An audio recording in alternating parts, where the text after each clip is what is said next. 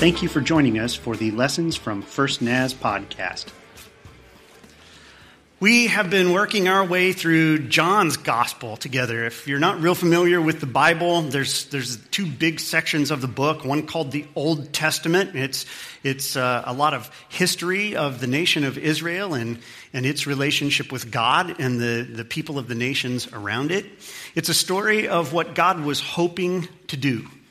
He was hoping to have such a relationship with one group of people that the rest of the world would look on and say, well, I, I want that.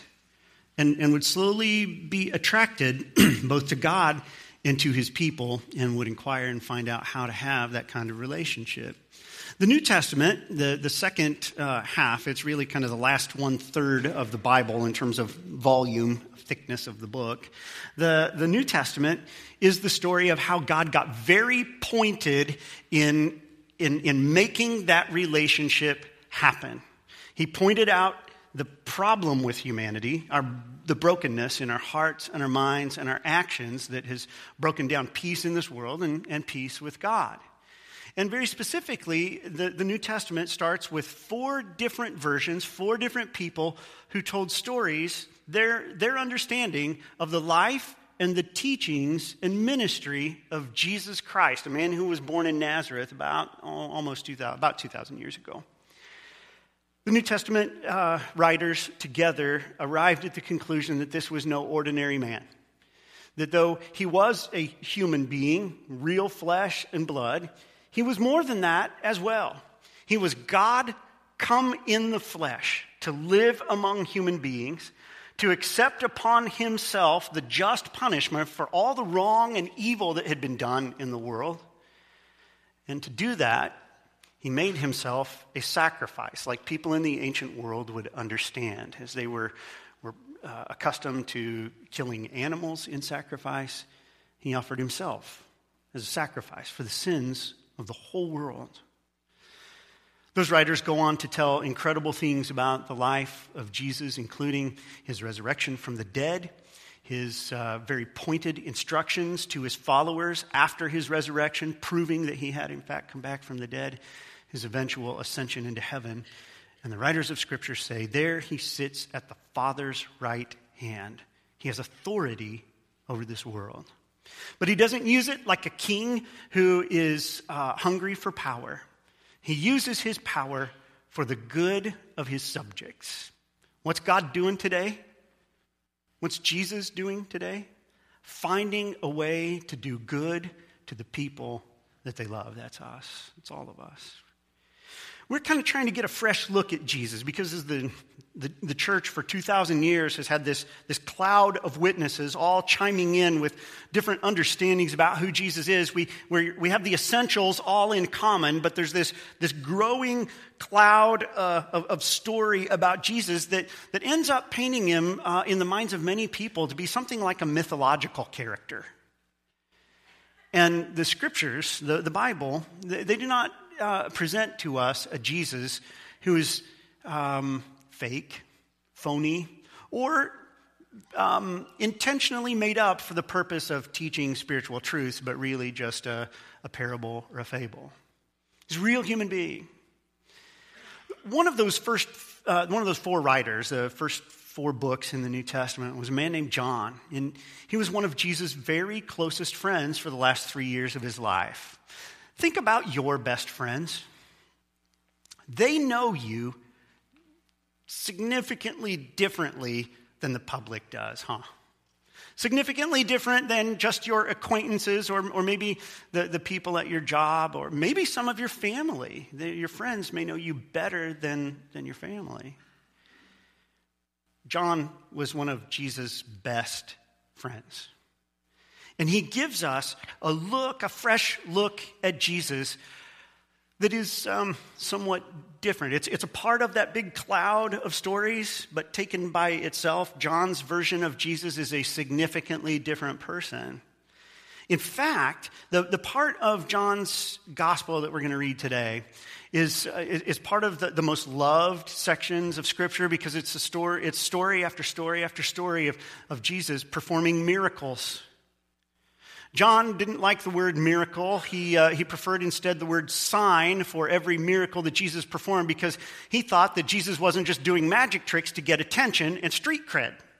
Instead, he, John understood that whenever Jesus performed a miraculous sign, it was pointing to something far more important than that event itself. And the, the works that Jesus did, the miracles, were pretty incredible. He, he healed people.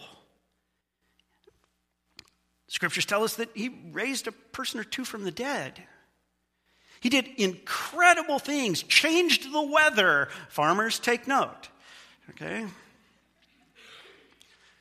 But John seemed to believe that every time Jesus did one of those miraculous, incredible acts, it was not just about that moment, it was pointing to a greater reality that Jesus is God. Not just a religious teacher, not just Israel's ultimate religious teacher, but that he was God come in the flesh. Let's kind of recap where we've been thus far. The, the book opens, John's version, he doesn't tell any of the Christmas story or any of that.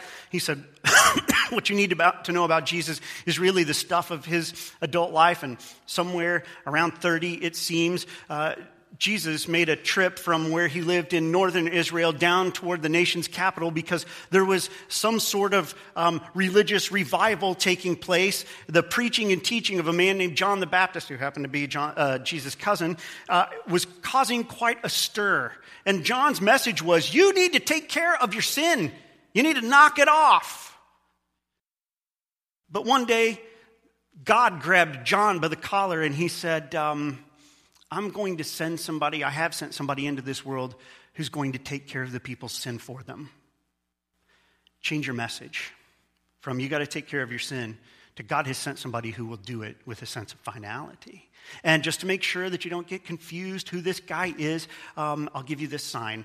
The Spirit of the living God, the Holy Spirit, will come out of heaven. You will see him, John, and he will land on the one I've chosen like a dove lands on its perch. So John's back out there preaching the message, and one day, John sees Jesus making his way through the crowd, and sure enough, the sign. While he's in fact baptizing Jesus, some of the other writers tell us, and John then just changes his message. Look, it's the Lamb of God who takes away the sin of the whole world. John had gathered around himself a bunch of disciples. He said, You should follow Jesus instead. A bunch of them abandoned him. And, and uh, as John pro- committed professional suicide, he sent, sent his guys to go follow somebody else, and away they went. And, and Jesus, who was down there in, in the southern part of, of the country where all the action had been and where the action now was, he was gaining popularity. The who's who of the religious elite in their country were beginning to take notice, and they said, There's two problems down there now. There's John the Baptist and there's Jesus, and Jesus is more popular than John the Baptist. We didn't like John the Baptist very much. And about the time that, that Jesus realized that the who's who were on to this whole thing, as his ministry's really rolling, he, he just becomes his own personal PR nightmare. And what you see over the rest of the course of Jesus' ministry is his ministry would begin to flourish and grow in popularity and influence. And about the time that he became aware of it, he would become his own PR nightmare again.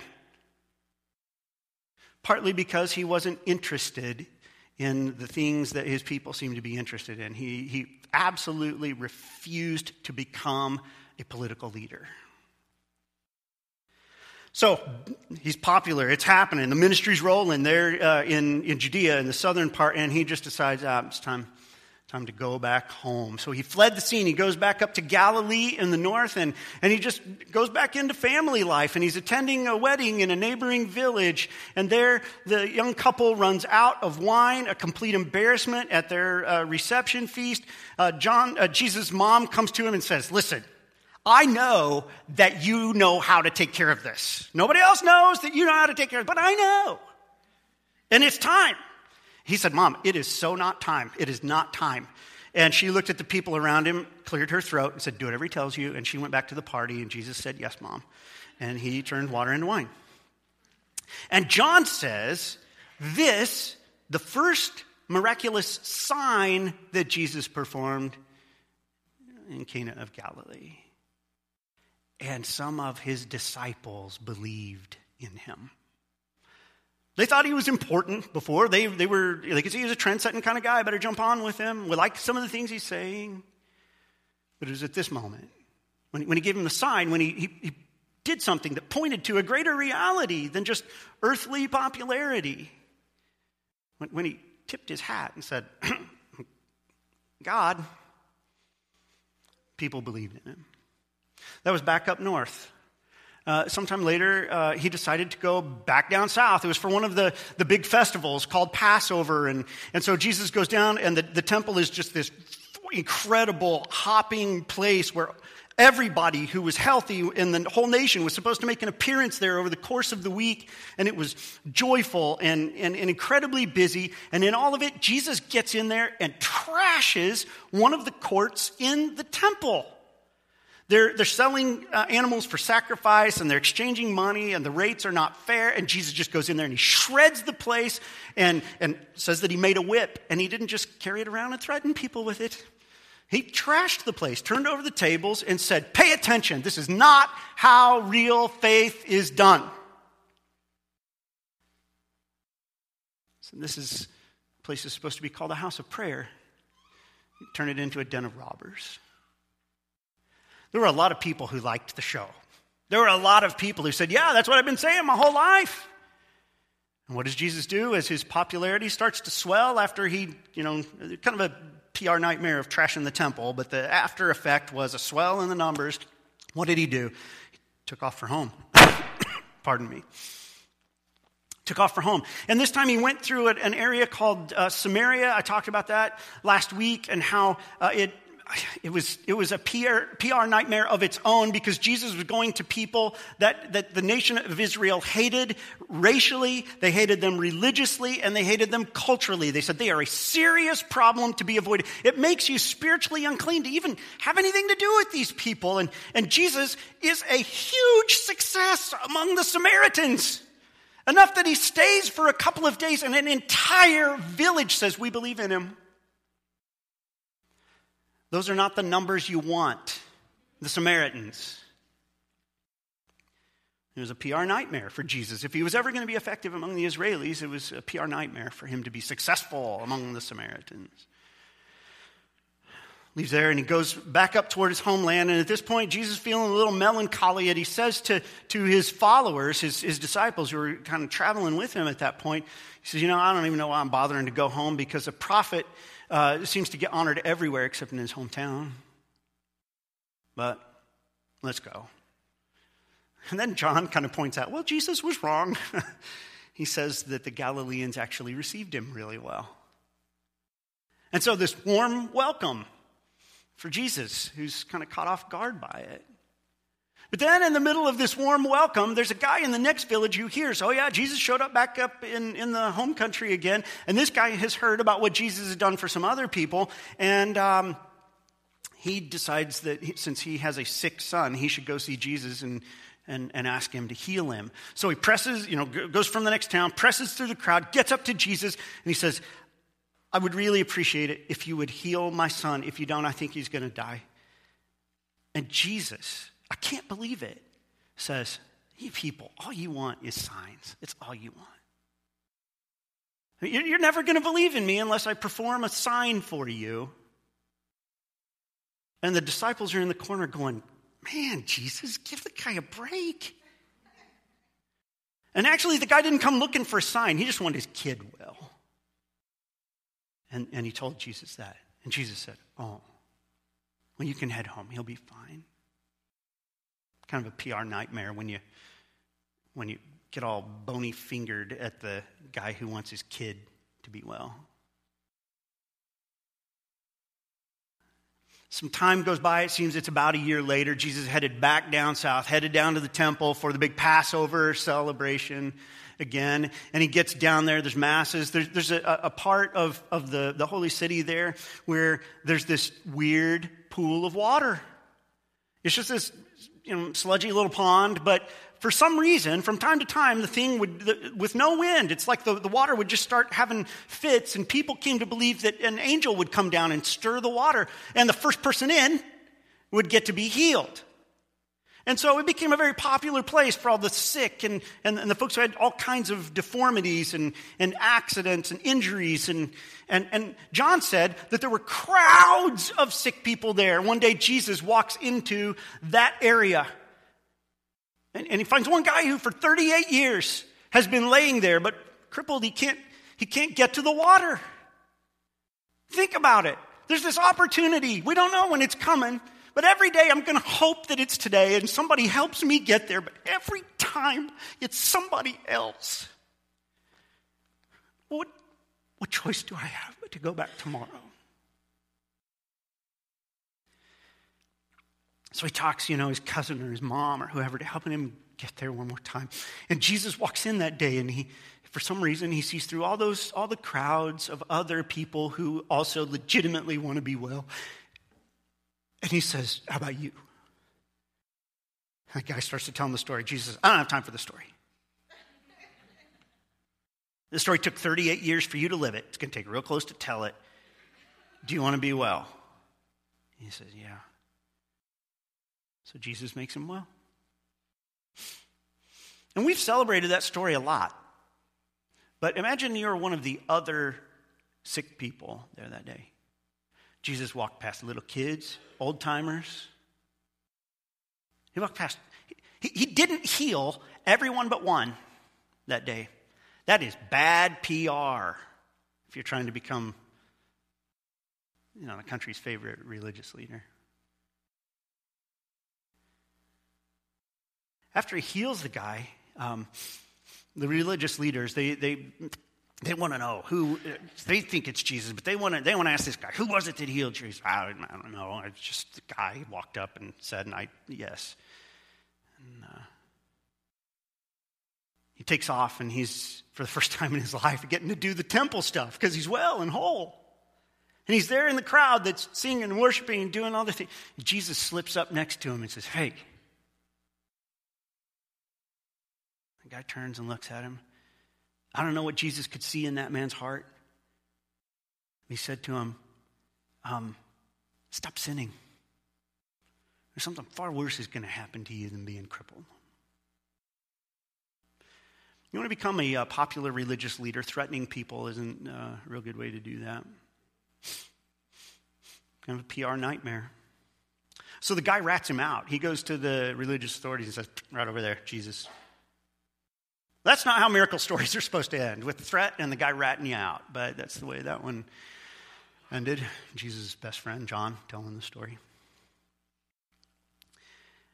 Jesus leaves, uh, everybody did, everybody left after the Passover, and Jesus goes back up to Galilee. It's, you know, 70 miles each time that they make the trek, and Jesus goes back up to Galilee, and there his ministry really, it seems like now it's really fully engaged. It kind of sputtered and a couple of times early on, but it's like this thing goes to full ignition at this point. And crowds, big crowds, are coming to hear him teach.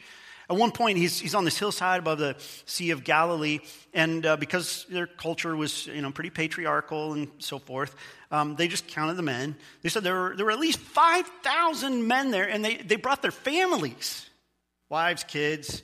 So fairly large families, but let's be conservative. Let's say there's a, a, a woman and a child for every man there. There's 15, 20,000 people here to, to listen to Jesus teach. And about halfway through the day, uh, he says to the disciples, How are we going to feed these people? Now, listen. Let's not fool ourselves. If these people were trekking out away from town and they know that you know they didn't go to hear a 30 minute sermon and then have to get home for football, they, um, they were planning on, on spending the day with him, and they had, um, you know, a, few people had snacks in their pockets, let's be honest. But nobody will offer to share and, until one of the disciples strong arms his little kid and takes his lunch and says, um, um Good luck, Jesus. And uh, Jesus says, I can work with that. And, and really wanting to teach teach these disciples of his. I don't know what he wanted to teach the crowd, but he wanted to teach the disciples so that they really could trust that he's God. And so he works about 20,000 miracles. Not one. Because every person who didn't have a lunch got one. and from nothing to something is, is a miracle. It's a sign that Jesus is God. And at the end of the day, uh, he's national hero. He's got 20,000 people going, I, I didn't bring enough lunch. I didn't bring any lunch, I didn't bring enough lunch. And I had plenty of lunch. I, I had so much left over, I gave some back.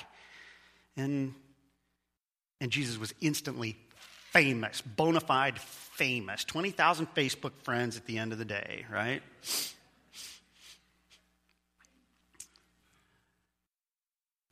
And Jesus creates his own PR nightmare. He said, I have got to get away from these people. And he sends the disciples off uh, in the boats, uh, kind of, quick guys, you go and uh, you'll create the diversion. They'll think I'm with you, they'll follow you, and I can sneak up into the hills and relax for a little bit and pray and reconnect with the Father. And he does all that. And uh, sure enough, the next morning, the crowd thinks, oh, we know where those guys are. We know where their boats are always docked. Let's go. And so um, they get over there. Jesus had rejoined them. And there, there's just not a worse way for the story to go from here forward. He says, uh, You guys are looking for a sign. Then he says, You know what? You're not even looking for a sign. You're just looking for sandwiches. You, you don't believe in me because you believe a sign that pointed out that I'm God. You just, you just want more of the signs. You just, you just want the food. And they said, Now listen here. You're right. You, but you're going to have to perform another sign. You, you have to perform a sign, or we're not going to believe in you. Jesus says, I did 20,000 signs yesterday. And you don't believe?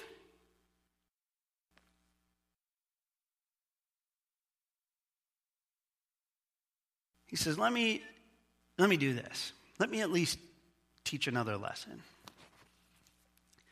And he starts to tell this. He preaches the worst sermon ever, is what he does. He says, You got to believe in me. I mean, really believe in me. Forget the signs. Believe in me. And if you do, you'll gain real spiritual life. If you really connect with me, you're going to become really alive for the first time in your life. And it'll be like I am bread for your soul, like I'm, like I'm the bread of, of life. And you'll never be hungry again because you'll be really alive and taken care of. And people are going, Yeah, I like that. I like the sound of that. And then Jesus completely ruins the sermon. He says, So, if you don't eat my flesh and drink my blood, you don't have any business hanging out with me. And the kind of Cliff Purcell uh, working man's translation has the crowd saying, Well, that's creepy. they said, This is a hard teaching. Yeah. It's bad PR, Jesus. You had him right there, literally eating out of your hand. And they came back the next week, the next day. And you said, How about you eat the hand?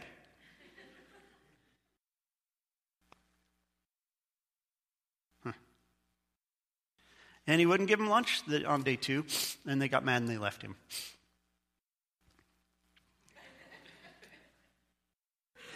It's just, but why does John tell these stories? Why does he tell these incredible proofs that this man is God?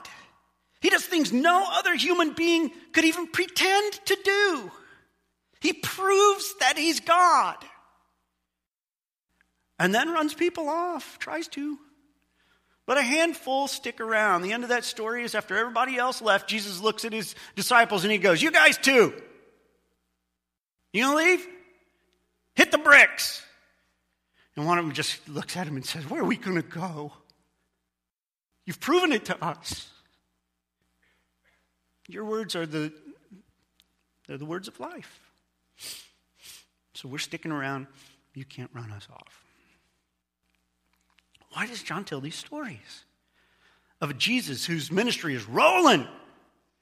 And then he, you know, commits professional suicide again and again and again and again. And helps some people believe and seems to make it hard for others. Answers some prayers and ignores a thousand other people who need help.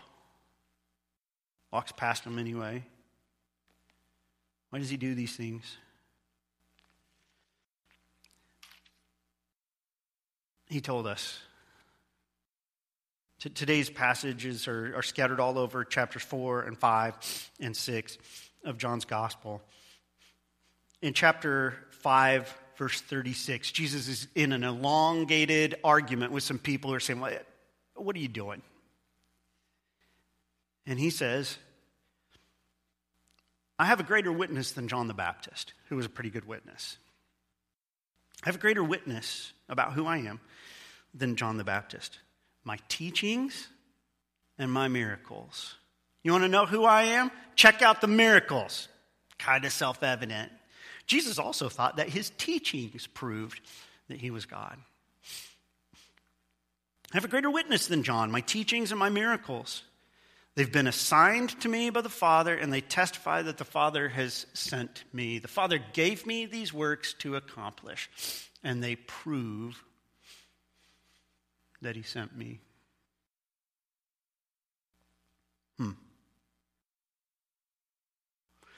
They argued for a while longer, and then uh, the media, the, the feeding of the great crowd happens, and then the argument continues a little longer. And the people said, Well, you know, if you speak for God, then let's ask you a question. What does God want us to do? And Jesus says in chapter 6, verse 29,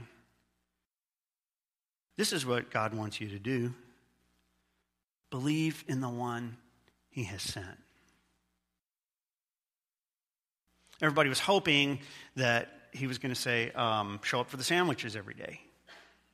People were hoping that he was going to say, Oh, uh, he wants you to work miracles and he's going to give you all this fantastic power to do it.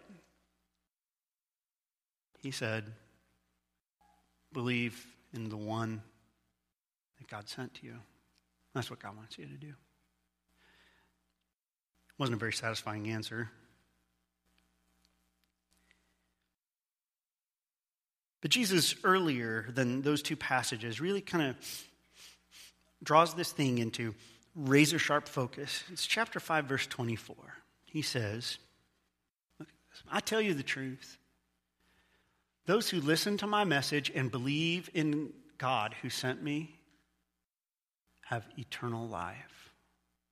It's interesting. He didn't say believe in me, believe in Jesus. He said signs that I'm working, they, they point past me to God Himself. I tell you the truth. Those who listen to my message and believe in God who sent me have eternal life. They will never be condemned for their sins, but they've already passed from death into life.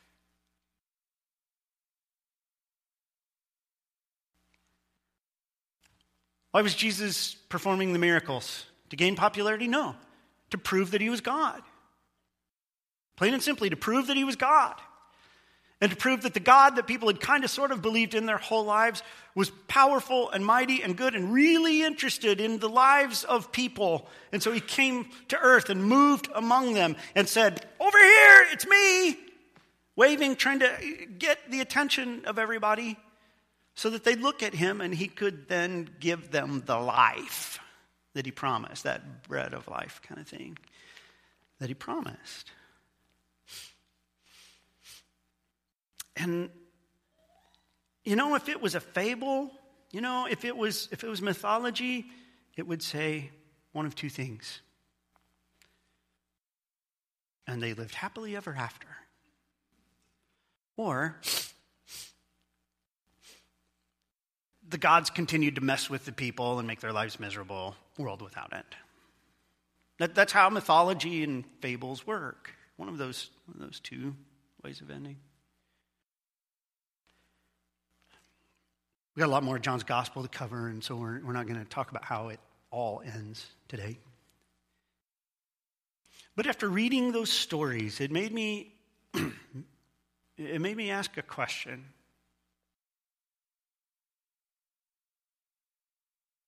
Why did some people believe in him at all? Why did the people who didn't get everything they wanted from Jesus believe in him? If you are if you're just checking out God, religion, church, Jesus, all that spirituality, that stuff right now, um, what, I've, what I've tried to present to you today is the real Jesus. Not, not the version of him that often kind of gets uh, told, like he's always only happy, good, nice, loving, kind, meek, and gentle. That's not the real Jesus. No, Jesus had, I, I'm convinced, Jesus had his sleeves rolled up about two thirds of the time, okay? Ready to put smack down. And, um, and he was gritty, and uh, he seemed to have precious little time for people who just wanted to do the dance. If you just wanted to do the dance, um, he'd just say, Look, you don't have what it takes to follow me. Get out of the path. And he'd push right past. And at one level, I think it would be easier to believe in a Jesus who was only nice. But the real Jesus wasn't. And so, today, I want to invite you to believe in the real Jesus. Not the sugar coated, um, yummy version of Jesus that isn't really that believable. That's why people will, will say, Yeah, I believe, and then not change their lives at all because they don't re- you can't really believe in a make believe Jesus. But the real Jesus is somebody with whom you can have relationship because in some ways you, the rest of the relationships in your life have readied you for relationship with him. Because every relationship that you have at some point or another has brought disappointment into your life. The people that you trust the most are probably also the people you have forgiven the most. The people that you love the most and feel the closest to are also the ones who have said things that have cut you very deeply and have failed to deliver at times when you really, really just assumed that they would.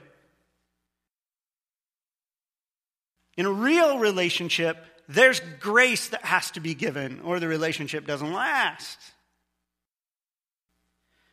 So there's a sense in which every relationship that you've ever had in your life that has those moments when it's a little bit abrasive, and those moments when it's a little bit raw, and those moments when it's really exciting, those moments when you're blown away by how good it is, and, and then those moments that are just kind of gray.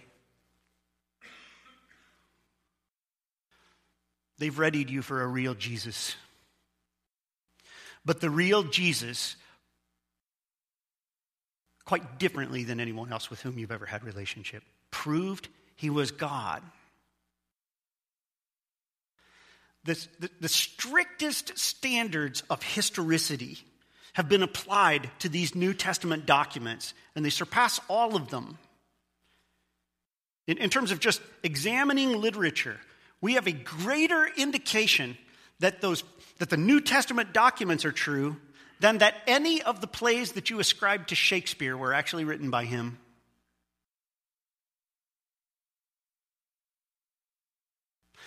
People uh, take, take um, you know, the, the kind of research that means I just read you know, this in a post on Facebook.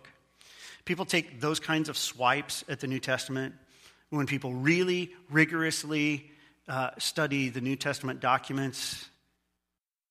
They hold up historically. Jesus taught the things that the Bible says that he taught. And he provided the signs that he was God.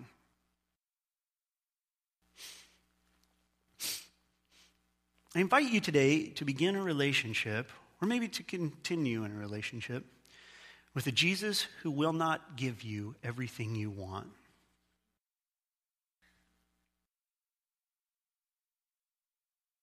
There's going to be some times when he takes off the kid gloves and says, Grow up!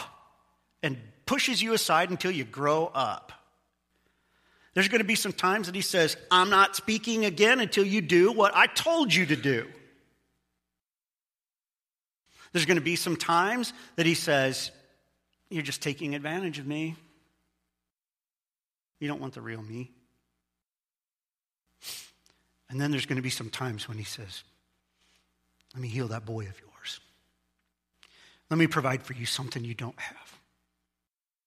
And other times he's going to say, huh, I can't explain it to you, but you got to trust me. Stretch and hurt. But I promise I'll be with you. This Jesus, who proved he was God and proved he was man by being like that, said, I can become real life inside of you if you will believe. If you will believe. It means there's choice involved. You see, faith, faith isn't something that happens to you. If you've been waiting to believe, but I, I just, I don't feel anything, you've been approaching it all wrong. Because faith isn't something that attacks you one day. It doesn't happen to you. Faith is something you decide, even if you don't get everything you want from Him.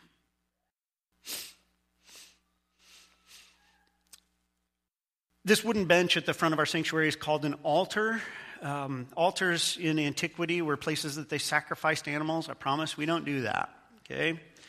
Um, altars became places where people prayed after the animals were sacrificed. Jesus offered himself as a sacrifice for us once for all. That's good enough. And um, we pray at these altars pretty frequently. They also become the right place to put the, the, the silver trays that you see there um, in, in front of you today. We set the table kind of fancy for this meal because it's one that's extremely important to us. In this table setting, there's these tiny little cups of juice and these tiny little pieces of bread. And they become for us symbols, signs, that point to Jesus. He said, Remember the worst sermon ever? The one where he said, I'd like to be the bread of life. I'd like to really give you life. But unless you eat my flesh and drink my blood, you can't have any part with me. Sometime later, he sat down to a meal with his disciples and said, This is my body,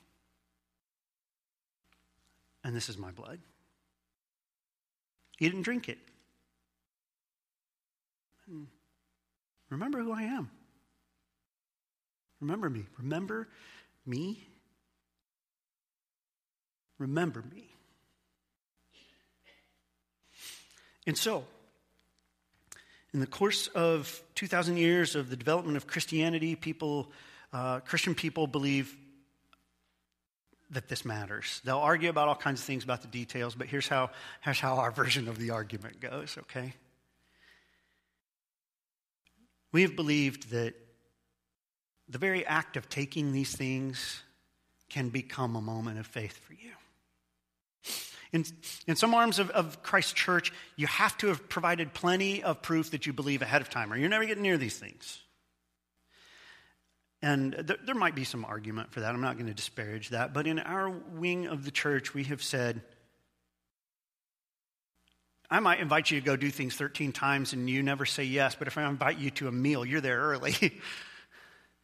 and so this is a, an invitation to a meal.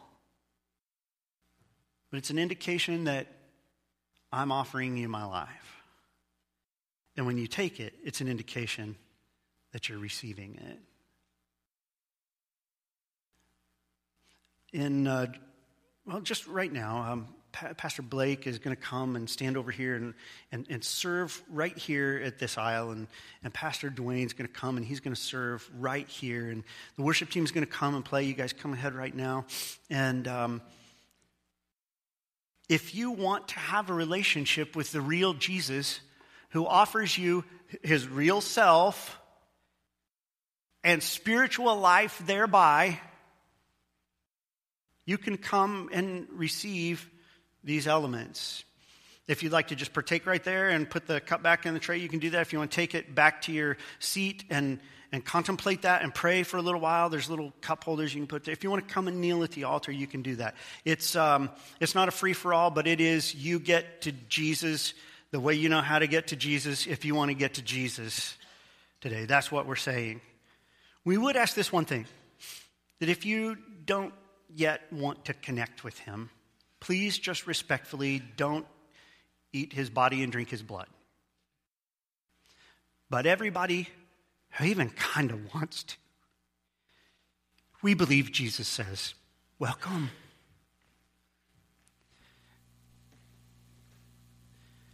Pastor Kaylee's going to help as well because some of you may, may want to, but you can't come. And um, in this day and age with allergies and so forth, she has, um, um, oh man, I don't see gluten free. Do we have gluten free over here? All right. Pastor Kaylee, you're going to two hand it, okay? You've got some? All right. And uh, so you can, you can flag her down. Why don't you come stand over here, Kaylee, so you can, you can see folks. And. Um, Jesus said, This bread is my body, broken for you. After supper, he took the cup and he said, This is my blood shed for you. Drink from it, all of you. And remember me. So today, if you want to reach to the real Jesus, who's reaching toward you, we invite you to this sacred meal. Please stand with me. Gracious God,